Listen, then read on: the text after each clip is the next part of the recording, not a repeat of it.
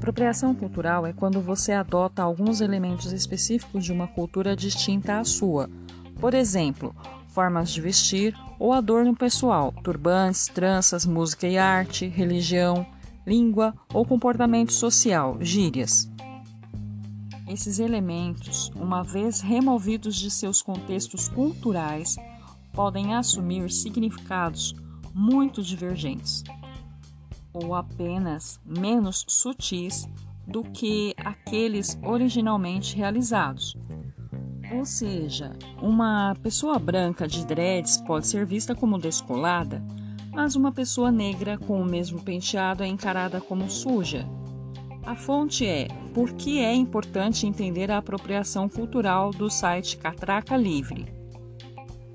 Meu nome é Lilian, trabalho como auxiliar de leitura na Biblioteca da Fábrica de Cultura de Vila Curuçá e hoje convidamos Isabel Lima, transista, que fez parte do projeto da Jornada do Patrimônio, organizada pelo Departamento do Patrimônio Histórico da Secretaria Municipal de Cultura em São Paulo, de 2019, com a oficina de Tranças na Go, para um bate-papo sobre tranças, cabelos, estilos, racismo, entre outros.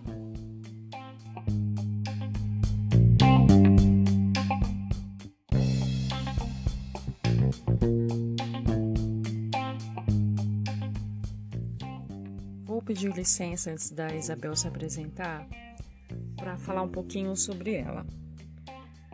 Isabel é uma mulher negra, mãe de Ana e Tobias. Todas as vezes que precisou acompanhar o filho para as aulas de capoeira no espaço da Fábrica de Cultura de Vila Curuçá, Isabel se sentava no sofá da biblioteca e começava a fazer seu crochê. Lá ela passava algumas horas à espera do término da aula do filho, mais especificamente um Oi, tudo bem? Um convite para participar da atividade, outro e outros. Quando ela sentiu que podia participar, foi bem legal. Deu sua opinião, ouviu, questionou, concordou, discordou, ficou completamente à vontade. Ancestralidade, escravidão, discriminação, literatura negra e seguiram várias conversas, desabafos sobre o desafio dos filhos na escola, a polêmica dos cabelos afro dos filhos e, diga-se de passagem, maravilhosos cabelos trançados por ela. Um espetáculo em cada um. Ana, com o cabelo completamente exuberante, fora do comum, um desfile por onde ela passa. Tobias também, ora trançado, ora black power.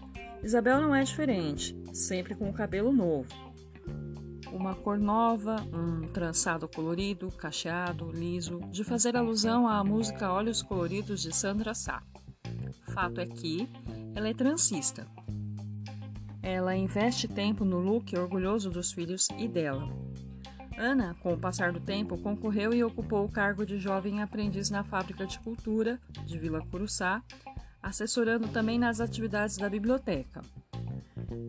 Percebendo o talento de Isabel, fiz alguns convites para participar na programação como convidada. Demorou um pouco, mas quando se sentiu segura, aceitou. Eu li para a Ana a história As Tranças de Bintô, de Silvane Ana Diouf. Ela se identificou com a personagem que não se contentava com seus birotes, a menina queria tranças. Então combinamos de contar a história na biblioteca com o auxílio do educador de leitura, André. Ana trouxe inclusive uma foto dela de quando ela era criança, muito semelhante à ilustração da garotinha da história. Ao final, todos os participantes estavam envolvidos numa conversa sobre tranças e ancestralidade cuidados com os cabelos, autoestima e possibilidades inúmeras de penteado. Naquele dia era para acontecer uma vez só, mas pediram mais. E aí Isabel topou fazer a tarde junto com a Ana. Seus parentes vieram para a apresentação, ficaram emocionados. Foi lindo. Poderia parar aqui essa história, mas meses depois descobrimos que estavam abertas as inscrições para a Jornada do Patrimônio 2019 anexamos tudo o que estava ao alcance para a inscrição de Isabel. Ela foi selecionada, suas tranças agora fariam parte da programação do evento. Tranças Nagô, ancestralidade de um povo. Ela estava feliz e um pouco assustada com a possibilidade de conduzir a ação, mas encarou. Ensinou sua arte, recebeu inúmeros convites para se apresentar nas escolas e foi. Ana Lima, sua filha, é hoje auxiliar de leitura, foi promovida e trabalha na Fábrica de Cultura do Itaim Paulista, na biblioteca de lá. O filho sente orgulho da mãe e do penteado que ostenta. A família de Isabel a apoia. Depois disso, foram vários agendamentos para Isabel fazer tranças, incluindo uma madrinha de casamento. Ela segue feliz com a autoestima lá em cima. Mediar leituras para mim é descobrir talentos e ver o potencial das pessoas, deixá-las brilhar. E hoje, mais uma vez, a gente vai deixar a Isabel brilhar aqui nesse podcast para falar também sobre ancestralidade, sobre tranças, para que isso fique gravado no formato né, de áudio de podcast. E a gente vai falar também um pouquinho se as tranças são somente para pessoas negras, pessoas brancas podem usar, sobre que condições? O que, que é esse negócio de apropriação cultural? Por que, que os cabelos afro rendem assuntos diversos e vários debates e várias polêmicas na internet, inclusive? Ok? São todos nossos convidados e obrigada, Isabel, por ter aceitado mais uma vez o convite de falar com a gente na atividade da Biblioteca da Vila Curuçá.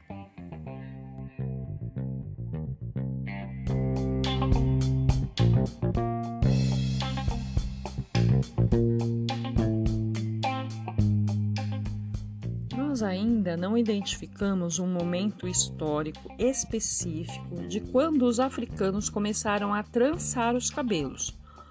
O que temos são registros de viajantes europeus que exploraram a África por volta de 1400, antes mesmo do processo da escravidão e relataram em seus diários e cartas o encantamento com a suntuosidade e a beleza dos penteados das mulheres e homens dos diversos reinos africanos. Dentre esses penteados estavam as tranças. No século V a.C., por exemplo, Heródoto, geógrafo e historiador grego, fez uma série de elogios à estética da população que vivia ao redor do Nilo, no Egito Antigo, descrevendo com riqueza de detalhes a forma como se arrumava o cabelo. Na busca por sinais das tranças afro na história, Maristane de Souza Rosa Sauimbo, doutoranda em História da África da Faculdade de Letras de Lisboa, cita uma peruca de cabelo humano datada do século XIV a.C., típica de oficiais de guerra do gênero masculino, que está no Museu Egípcio do Cairo. A tal peruca ainda intacta é toda trançada. Isabel, gostaria que você pudesse se apresentar para o público, dizer para a gente quem é a Isabel, há quanto tempo você trabalha com tranças, como começou e, além das tranças, o que mais você gosta de fazer?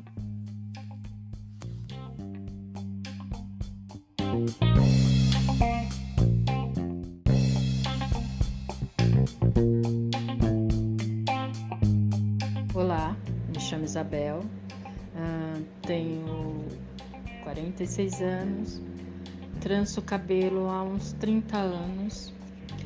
Comecei porque foi uma época que começou também as pessoas aparecerem trançadas e eu me apaixonei pela trança nagô Sempre foi, aliás, sempre foi uma paixão minha, trança nagô.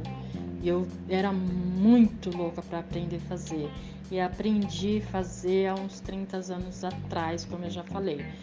E demorou bastante para mim trabalhar com isso, porque era uma coisa, eram poucas que faziam. Eu tomei outros rumos, outros caminhos e vim retornar a mexer com tranças na Goa há uns cinco, seis anos atrás. Uh, eu gosto muito de aprender coisas novas, saber respeito mais da nossa cultura, que até então eu sabia muito pouco.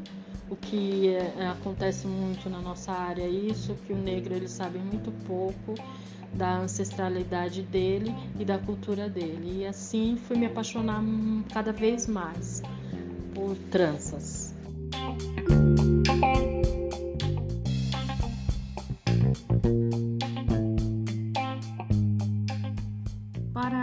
População negra, trançar o cabelo é mais do que um código estético. É herança de uma história de resistência, resiliência e ancestralidade passada entre mulheres geração após geração. Nesse país, na década de 1970, as pessoas sequer sentavam ao lado de negras trançadas num vagão de trem. O peso que a população negra carrega até hoje por ter resistido com seus penteados? Qual a importância das tranças para você?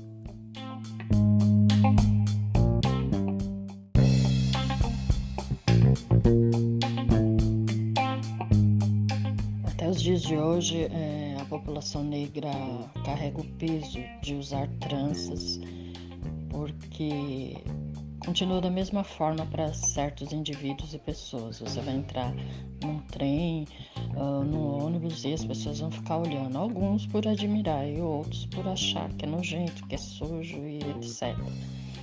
A trança para mim tem importância de empoderar mulheres, de ver o sorriso na, no rosto da pessoa quando você termina uma trança, a felicidade de ver o quanto mudou a fisionomia, os traços ficam mais à vista e assim é o que eu gosto da trança.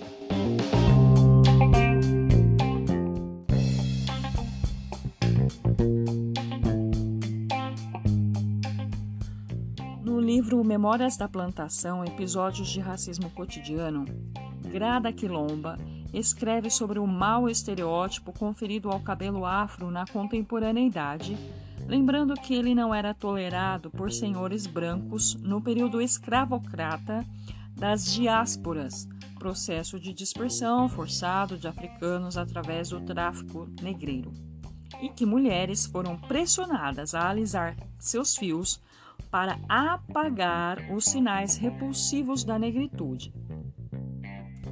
Era comum que utilizassem uma haste de metal ou um ferro de passar roupas levados à brasa e que, muito quentes, permitiam modificar as texturas dos fios. Muitas ficavam com o couro cabeludo ou a testa queimados.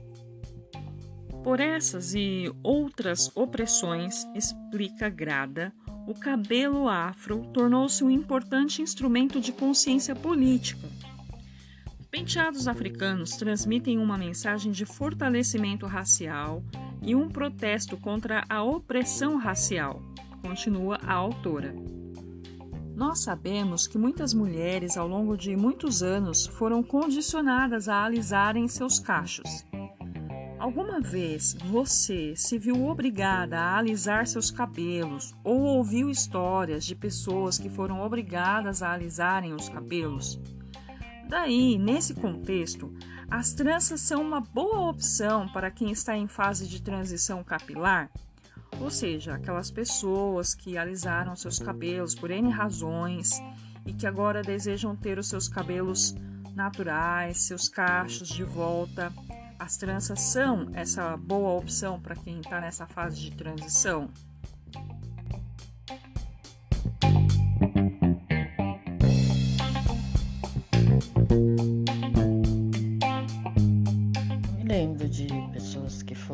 Foram obrigadas a alisar o cabelo, mas se colocando no lugar da gente hoje, antigamente a gente achava mais bonito o cabelo esticado, liso, que podia colocar para lá e para cá. Hoje não, hoje a própria negra, ela tá indo atrás do objetivo de curtir o cabelo dela, de amar o cabelo dela. E por último, ajuda sim muito na transição capilar quando a pessoa quer voltar à sua origem de cabelo. Então, quanto mais trançado, mais rápido você passa pela transição e menos complicado de você se sentir ah, com a sua autoestima mais alta, não tão baixa.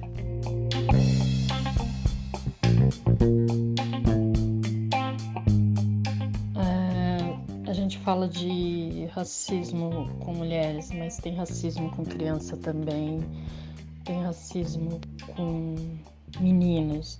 Eu me lembro de uma vez que o meu filho foi à escola e quando saiu, na hora da saída, ele saiu muito amuado e eu perguntei várias vezes e ele meio recuado de falar, não quis falar. Eu lembro que era uma ladeira enorme para subir. Quando chegou na metade da ladeira, ele contou para mim o que tinha ocorrido. Então eu voltei na escola, mandei chamar a professora, mandei chamar a diretora e a professora no, no, no horário não estava. Eu mandei perguntar por que, que ela tinha falado para o meu filho cortar o cabelo dele, que ele tinha que cortar o cabelo, porque o cabelo dele era um black power bem grandão, coisa mais linda. E eu me senti indignada de chegar lá e ver a humilhação com o meu filho, sendo que a gente pode ter o cabelo que a gente quer, da forma que a gente quer. Acabou essa história que você tem que ter o cabelo cortadinho, o menino tem que ter o cabelo cortadinho, bonitinho, retinho e não mostrar a origem dele, o, o ancestral deles. Então eu lembro que eu cheguei muito indignada e todo mundo querendo me acalmar, calma mãe, calma mãe. Aí eu falava assim, olha aí a cabeça do meu filho, vê se é suja, ela é limpa, ela achou que ela estava falando com quem. Então é assim, a gente sempre vai ter que passar por etapas difíceis a respeito do racismo.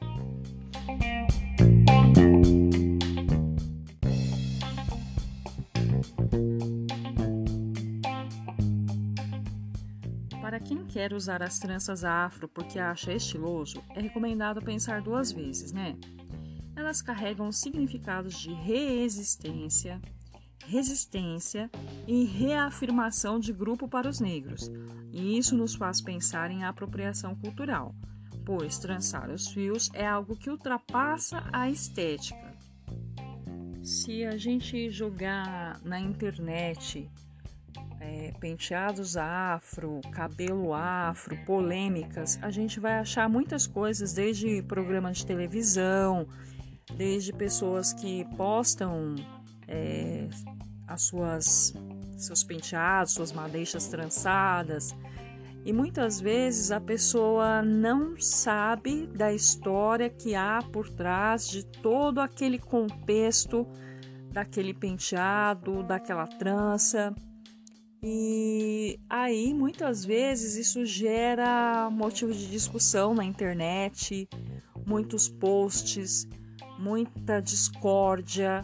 Isso já causou não só na televisão, na internet, mas é, motivo de agressão física quando a pessoa está num transporte público e de repente está com uma simbologia que tem relação com isso. Como que você, Isabel, vê isso?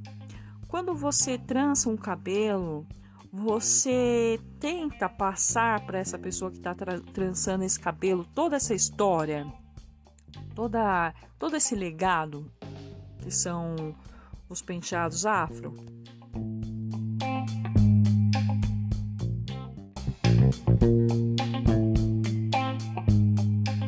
Todas as vezes que eu tranço um cabelo, eu falo a respeito da história, da onde veio e como veio. E eu me sinto muito orgulhosa de falar da nossa cultura e dessa parte que o negro viveu.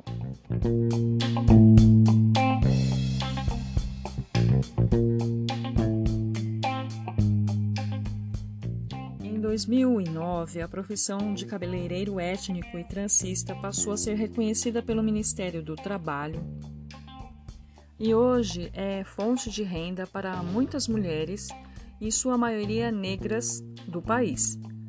É um conhecimento que carregam as gerações e não é exatamente algo que se aprende em cursos ou escolas. As mulheres conhecem as tranças com suas mães e avós e repassam as técnicas. Além das tranças nagôs e soltas, estão os modelos twist e os coquinhos ou bitos. Cada um dos penteados permite estilizações variadas e uso de diferentes materiais além do cabelo natural. Você pode nos explicar qual a diferença ou semelhança em cada estilo? Quais são as técnicas, materiais e combinações que podem ser feitas com elas? No seu caso, você aprendeu também a trançar com a sua mãe, com sua avó? Foi de família?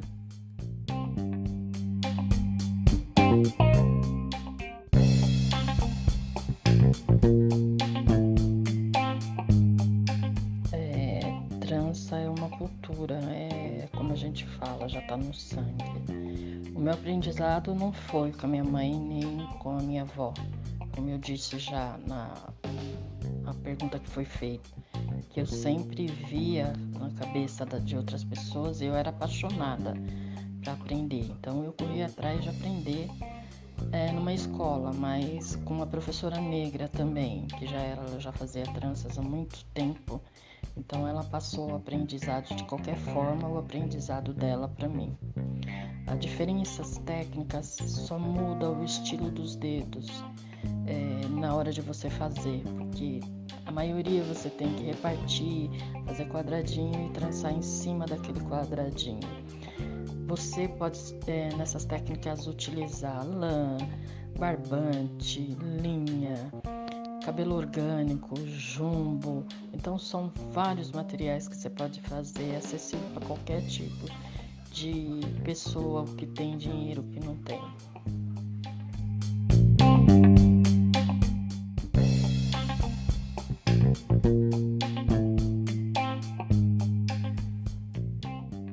gente olha para uma geografia tão desigual na cidade de São Paulo, que é onde a gente habita, é, e essa geografia dita a regra dos lugares que devemos ocupar, muitas vezes isso está ligado à cor da pele das pessoas. Você acha que a biblioteca da Fábrica de Cultura, o espaço da Fábrica de Cultura, são lugares para quem?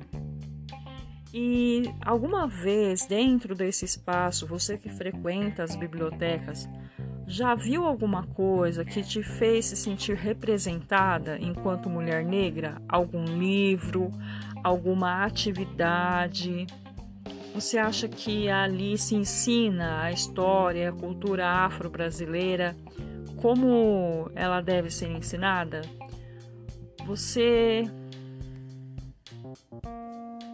Recomenda esse espaço para alguém?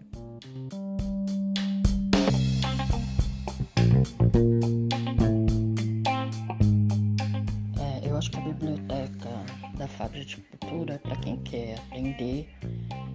E me senti sim várias vezes representada como negra na, na biblioteca, aprendi muito vi livros, é, vi apresentações. Eu acho que a fábrica, no, entorno dela toda, ela fala muito a respeito de cultura, de ancestrais, de pessoas que fizeram a diferença e da luta ainda que se tem o negro a respeito em a sociedade.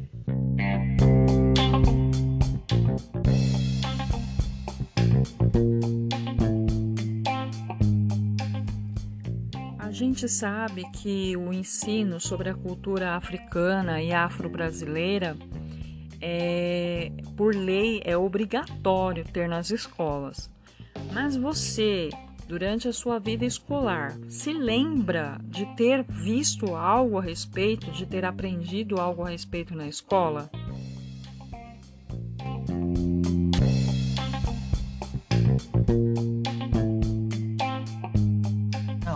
período escolar eu não me lembro de ter ouvido falar sobre a cultura africana.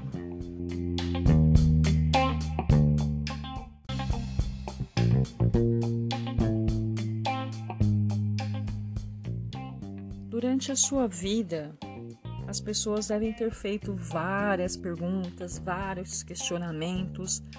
O que é que você gostaria que as pessoas parassem de perguntar para vocês? Tipo, você já tá aborrecida de ter que responder muitas vezes esse tipo de pergunta, você não aguenta mais. E é, existe alguma pergunta que você gostaria que as pessoas te fizessem? Você gostaria de responder, falar sobre, mas você nunca teve chance porque nunca ninguém pergunta sobre?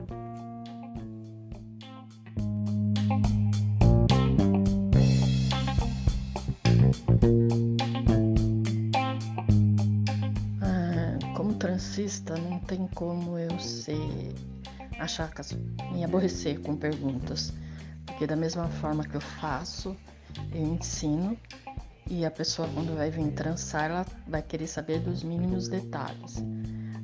O que eu gostaria que perguntasse também não, porque é, como eu já tenho esse acesso com, com as pessoas, então geralmente as perguntas são as mesmas e eu tento aprender sempre mais.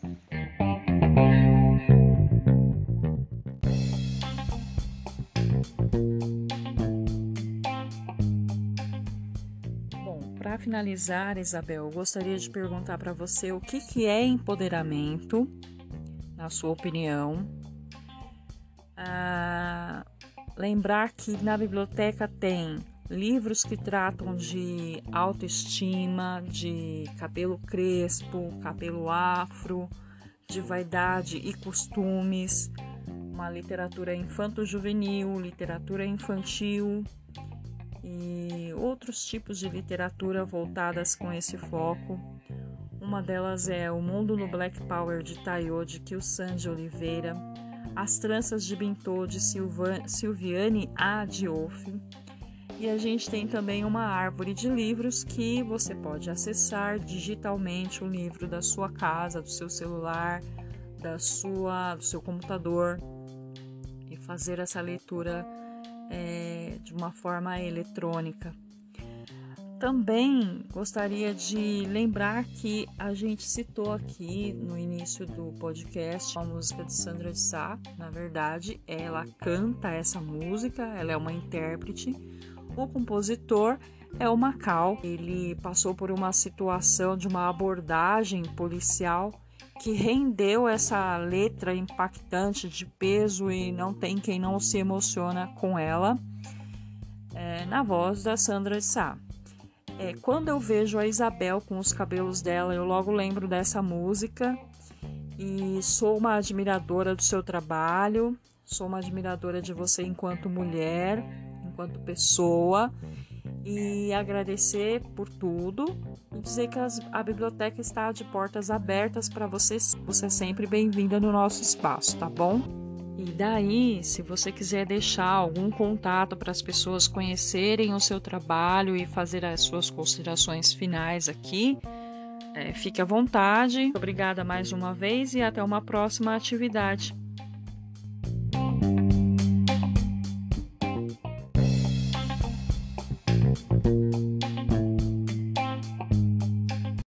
Minha opinião, empoderamento é quando você vê no brilho de uma mulher a transformação que através do cabelo, de uma maquiagem, uma roupa muda, muda a qualidade de vida da pessoa. Para mim, eu fico muito contente, muito feliz quando eu acabo de fazer um cabelo de uma mulher e ver o sorriso dela, a felicidade naquela mulher.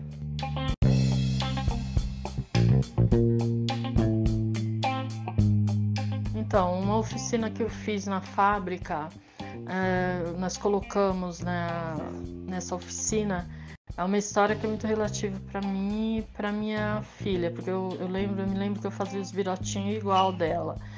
Ela vivia trançadinha. Então, eu sei dos livros que tem na, na biblioteca, eu já participei de muitas atividades dentro da biblioteca relacionado a livro, a empoderamento, ao racismo, a, a várias coisas relacionadas a mulheres e ao negro e à cultura. E a respeito da música da Sandra de Sá, eu lembro que eu entrei na biblioteca e tinha uma atividade a respeito da música, falando a respeito do porquê da música e o que aconteceu. Então é assim, para mim a fábrica e a biblioteca é um lugar de aprendizado. A gente aprende muito, a gente participa e eu só tenho a aprender cada vez mais. Minha consideração final, quem puder participar e estar dentro da fábrica de cultura é, um, é um lugar de grande conhecimento. No momento eu tô com uma página nova como Isa Breides no Facebook e tô para terminando de elaborar outra pro Instagram. Então quem quiser visitar um pouquinho do meu trabalho que está lá na Isa é, Breides no Facebook, fica à vontade. Muito obrigado por ter me chamado, por ter participado dessa atividade e até a próxima. Beijo.